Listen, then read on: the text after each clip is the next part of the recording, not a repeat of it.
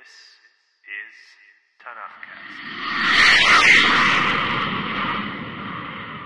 Tanakhcast. Welcome back to Tanakhcast. This is episode 34, Numbers, chapters 8 through 11. Chapter 8 begins with the specific instructions about the lamp wicks of the menorah, the material needed for its construction, as well as its floral motif and design. Then God goes on to explain about the purification of the Levites. Like swimmers or bicyclists, they are to shave off all their body hair and scrub their clothes before being sprinkled with the water of chatat. And then, once the chatat offering has been made, they are to gather en masse before the people of Israel and the tent of appointment, and there is to be a mass laying on of hands. First the people on the Levites, then the Levites on onto bulls, who are then offered up to God. The Levites thus belong to God, and does every firstborn, be it human or animal. But as verse 18 recounts, God only claims the Levites as a proxy for all the firstborn, and the Levites are to serve on behalf of all of Israel in the tent of dwelling from the age of 25 to 50, where they retire with a pension with a guaranteed return. Chapter 9 tells of the commandment to offer the Korban Pesach, the second official Pesach observance, and of the case of some men who had become tameh due to contact with a corpse and could not offer up. These men petition Moshe, who has to consult with God about what to do, and God tells Moshe to tell them that they have an extension until the 14th day of the second month. But like those offered on the 14th of the first month, the Korban Pesach must be consumed down to the last bite before morning. If not, You better believe that's a pattern. the same rules about eating everything, etc., also apply to a sojourner who happens to be in town during Pesach. Then, chapter 9 recounts how Israel knew when it would be time to pack up and continue on with their desert sojourn. During the day, the dwelling was covered by a cloud, and at night, it would be haloed with fire. If daybreak came and there was no cloud, it was a sign that folks should pack up, and when they came upon the cloud again, it was understood that they were to stop and encamp.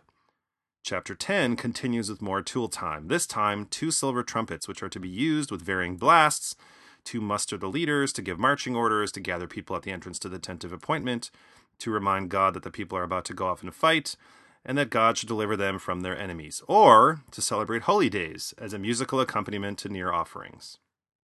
Chapter 10 concludes with Israel on the march, and Moshe pleading with his father in law to join the Jews on their trek to the Promised Land. When Yitro demurs, Moshe urges him to stay because Yitro knows all the good camping spots in the Sinai, which these days are few and far between. So they continue marching with the Aron HaKodesh out in front on a three day cloud accompanied jaunt to look for a good place to encamp. Moshe would precede the Aron and say, Arise to attack, O Adonai, that your enemies may scatter and those who hate you may flee before you, which would surely scare the hell out of anyone witnessing this procession. And when the Aron would be set down and the marching would cease, Moshe would, would say, Return, O Adonai, you of the myriad divisions of Israel. Incidentally, Jews today recite these verses when the first when the Torah is taken out of the ark to be read, and the second when the Torah is returned. Chapter 11 recounts how the Jews revert to form and begin to kvetch, and how God's anger literally flares up and begins to burn the fringes of the camp. The Jews cry out to Moshe who intercedes, and the fires stop, but before the smell of smoke works its way out of their clothes, the gathered riffraff, the Erev Rav, begin to kvetch and moan about the cravings for meat and their want for water, and how they have grown to hate the taste of man, blah, blah, blah, blah, blah.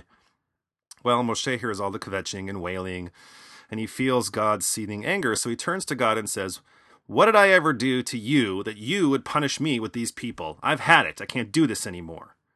So God, sensing that Moshe might do something rash, or at least he might be pretending to be at the point of doing something rash, tells Moshe to settle down and that he'll empower 70 elders to help carry the weight. And as for the kvetching Jews, God will provide them with meat, so much meat that it will come out of their noses. But where are the flocks from where this meat will come? Moshe asks. God testily replies, Really? That's what you're worried about? So God comes down in a cloud, empowers and inspirits the 70 elders. But apparently the spirit overflows to infuse two men who remained in the camp. Eldad and Medad begin to act like prophets in the camp, and when word comes to Moshe about this, how two men are potentially usurping Moshe's role, Yehoshua urges Moshe to contain them. Moshe replies, I wish everyone was like a prophet, then I could finally have some rest around here. And then God provides quail buckets and buckets and buckets of quail. But God is not done. On top of the people learning their lesson from the explosion of meat, God never misses an opportunity to smite them with, quote, an exceedingly great striking. So, there's a lot to talk about this week. Let's get to it.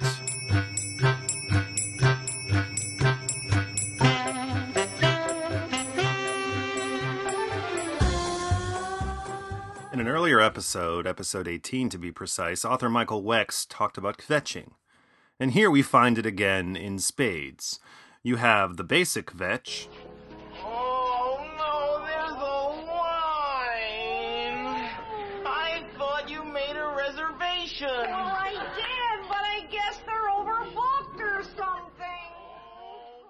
and the counter kvetch. But what else is there to say about Jews and kvetching besides that we do a lot of it? What I really want to talk about this week is the Korban Pesach and how something so central to the observance of a pilgrimage festival then later on became one of six props on a Seder plate and, and one of the weaker props at that, and how some folks are trying to bring it Back to the future! In Jewish tradition, there's a constant tension between conservation with a lowercase c and innovation, I guess, with a lowercase i. I considered this tension extensively in End of the Jews, Radical Breaks, Remakes, and What Comes Next, available where all fine ebooks are sold. And the thesis that stands at the center of my book continues to sally forth. In fact, one could say that the notorious Pew Research Center's A Portrait of Jewish Americans is really just one long addendum to my book, essentially delivering the data for all y'all data driven folk in support of my central argument. And here it is. Or perhaps more appropriately, that's the sound of a Kindle. Jewish history is long and vivid, and it records many radical breaks and remakes. Practically every aspect of Jewish life, including the way in which Jews worship and consider themselves as a people in the world, as well as the social, political, and economic circumstances in which they live, has varied and changed dramatically over the past 3,500 years. Crisis has generally driven the change, catalyzing a radical break from past notions of worship, peoplehood, and identity. Why did crises in the Jewish past require a radical break? Would Jewish survival have been compromised had the Jewish people only made a small break with past assumptions, practices, and thinking? I argue that, though some tenaciously clung to the old ways, the severity of each crisis compelled most Jews to radically break with their past. These radical breaks could have easily resulted in the end of the Jews, and yet the Jews have survived, with a chain of tradition intact, but not because of ossifying that tradition, clinging desperately to older forms of worship or applying ever stricter, more exclusionary interpretations of Jewish law. The Jews survived by remaking themselves. So, the Korban Pesach used to be the tentpole event for the Pesach holy day, originally commanded in Exodus as an observance in Egypt before the Exodus. What Jews observed after the Exodus is referred to in the rabbinic literature as Pesach Dorot, or Pesach of the generations, which is the Pesach observance discussed in this week's portion. Numbers 9, as I said before, was the second observance of Pesach, meaning it happened one year after the initial Exodus. Korban Pesach is arguably the most frequently portrayed mitzvah in the Tanakh. We read about the initial Korban offering in Egypt and the use of the blood to mark the lintel and doorposts. We have our current account. There's another in the book of Joshua, chapter 5, the book of 2 Kings, chapter 23, and also in 2 Chronicles, chapters 30 and 35. Ezra's offering up of the Korban Pesach after the return to Zion from Babylonian exile is also described in some detail in Ezra chapter 6. So here's how it was done, and, and this is elaborated upon in the eponymous tractate of the Mishnah entitled Psachim. First, you have to get together a posse of Pesach eaters. You can pick from any Jew, including women Jews or Canaanite slaves, old Jews, sick Jews, or Jews in mourning. You can't pick an uncircumcised person or someone who can't eat a small olive sized portion of meat from the Korban. As they say, No vegan diet, no vegan powers! so, meat loving posse in effect? Check. Second, make sure that the korban is big enough so everyone in the posse can eat a small olive sized portion of meat. What kind of meat, do you say? Lamb. and that lamb should be whole, as in without blemish or defect, and younger than a year in age. Third, when it's time to offer up, you and the rest of the near offerers should go to the temple with your lamb. You don't need the whole posse, just the near offerer. According to Josephus's The Jewish War, three million people attended to the temple to near offer and pilgrim in 65 CE. However, most historians place the number somewhere between 300,000 to 500,000. But considering that Jerusalem's present day population numbers around 800,000, even the lowball number from 65 CE is pretty impressive. After the lamb is slaughtered, which, by the way, can be done by a non Kohen, the blood is brought to the Kohen, which is then poured into a special tool designed to spray the blood on the slaughter site. Afterwards, the lamb carcass is hung on a hook. Is this getting a bit graphic? No vegan diet, no vegan powers. Anyway, to make a long story short, all of the essential elements of the Korban Pesach are temple based. The only thing that does not involve the temple or temple staff is the eating of the Korban. So, when the temple was destroyed by the soldiers of Titus Flavius Vespasianus in August of 70 CE, the surviving religious leadership had to figure out, and quick, what to do without a temple. And this question of the Korban Pesach was probably somewhere in the upper third of a very long list of concerns, especially as Pesach is one of the three big pilgrimage festivals now without a pilgrimage destination. And of the many options before the surviving rabbis, they could have easily chosen to forego anything and everything related to the temple, especially after the second and even greater tragedy of the failed Bar Kokhba revolt three generations later. Instead, the rabbis extended the idea that God could be encountered outside sacred confines to embrace the notion that God could be encountered even without sacred confines. They were also forced to create new religious practices, but demonstrated either through proof text or traditional practice that the new practice was really an analog for the old one. There is nothing more consoling, after all, and comforting than continuity in the face of crisis and radical break. And Pesach is an especially good case study, as the Torah prescribes a Korban Pesach that has both a domestic and public component.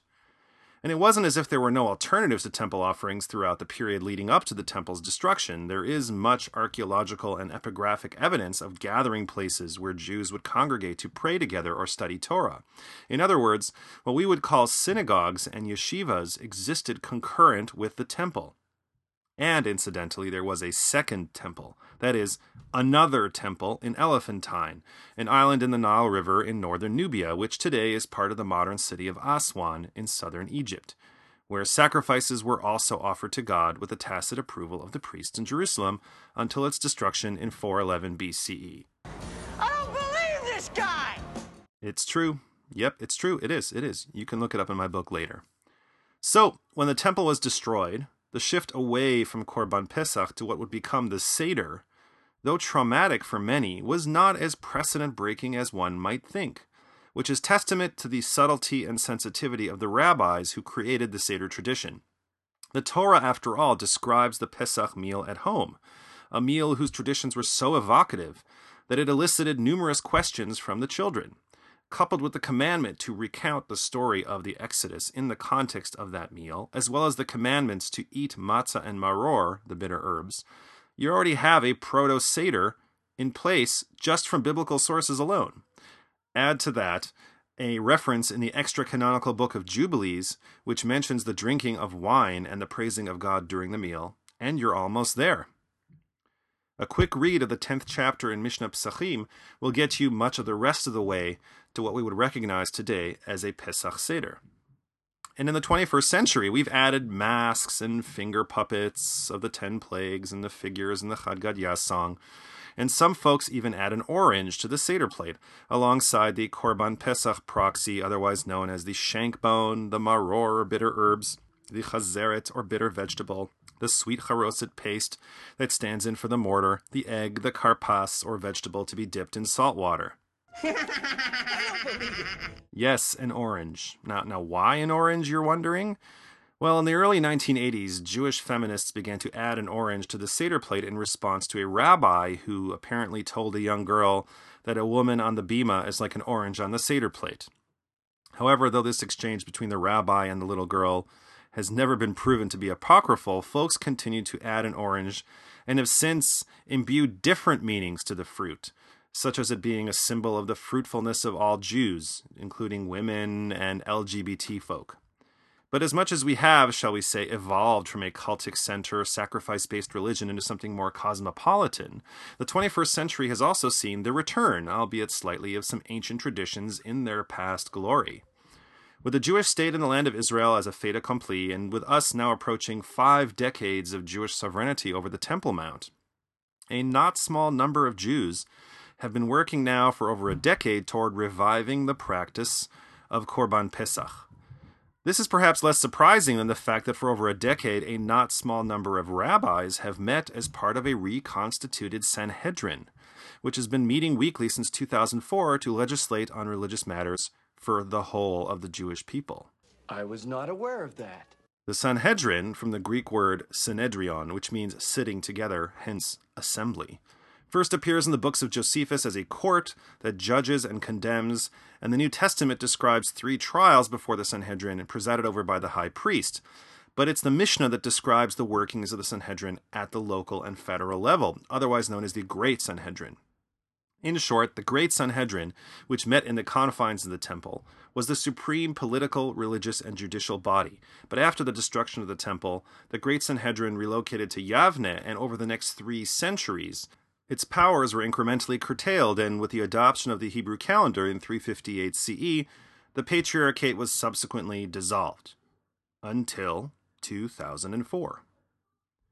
When the Sanhedrin Initiative joined with other Jewish millenarian groups in encouraging Jews to reinstate the Korban Pesach.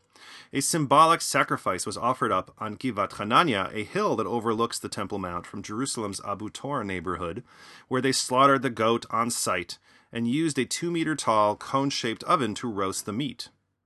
Since then, there have been numerous legal attempts to attain permits to offer up the Korban Pesach on the Temple Mount itself, and each time the Israeli High Court, though acknowledging the right of Jews to ascend to the Temple Mount, rejected the petition on security grounds. You can read the full Sanhedrin Initiative position at their website, and I'll provide the link at thenextjew.com and at the Facebook page. So, what sense can one make of this?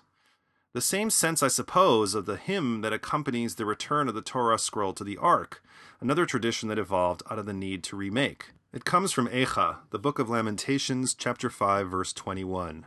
Hashivenu Adonai elecha v'nashuva chadesh yamenu kekedim. Restore us to you, O Lord, that we may be restored. Renew our days as of old. Now, I understand the sentiment expressed here. The conservative, with lowercase c, wish to luxuriate in ancient traditions from the good old days, the old timey religion, nostalgia for the way things used to be. But what I still puzzle over is the entreaty to renew our days as of old.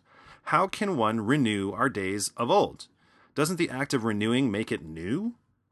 The root for chadesh is chadash, which means new. The dictionary intimates something else in its definition, explaining that renew involves resuming something after an interruption, which would definitely apply to the Temple Institute or the Sanhedrin Initiative.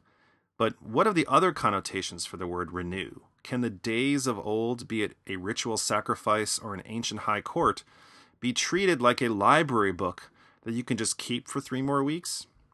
Gathering to offer up and eat the Korban Pesach or preside over questions of Jewish law is a collective action taking place in the world. It involves people and their feelings, and, and, once it happens, it is by definition brand new, as it never existed before, within its particular context and that moment in time, which today involves 1.6 billion Muslims and their feelings, and the Israeli Supreme Court and their feelings, and security and political concerns, and Twitter and Facebook and the singularity. Despite protestations otherwise, the effort to renew the Korban Pesach and reinstate the Sanhedrin is not an attempt to roll back the odometer, because unless you're Superman, you just can't roll it back.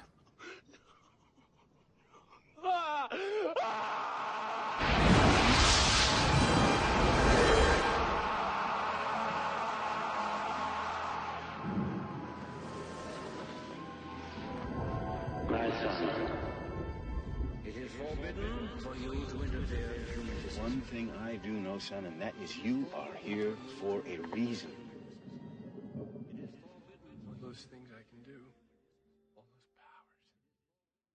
Korban Pesach 2.0 and the Sanhedrin Initiative create a new reality under the guise of the old.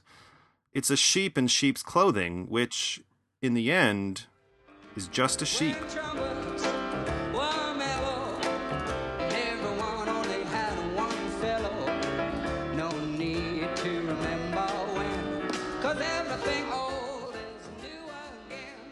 As always, you can leave a comment, question, or quement at the Facebook page at facebook.com slash Tanakhcast, T-A-N-A-K-H-C-A-S-T, or at thenextjew.com, or leave a comment, question, or quement at the iTunes Store, or at Stitcher Smart Radio, or SoundCloud. And while you're at it, why not leave a review? That way, other folks who are looking for a little Tanakh learning might discover this humble podcast and join in the fun. You're invited to come back and join us next week-ish for episode 35 on the Book of Numbers, chapters 12 through 15, with special guest Tema Smith. Y'all come back now. Here.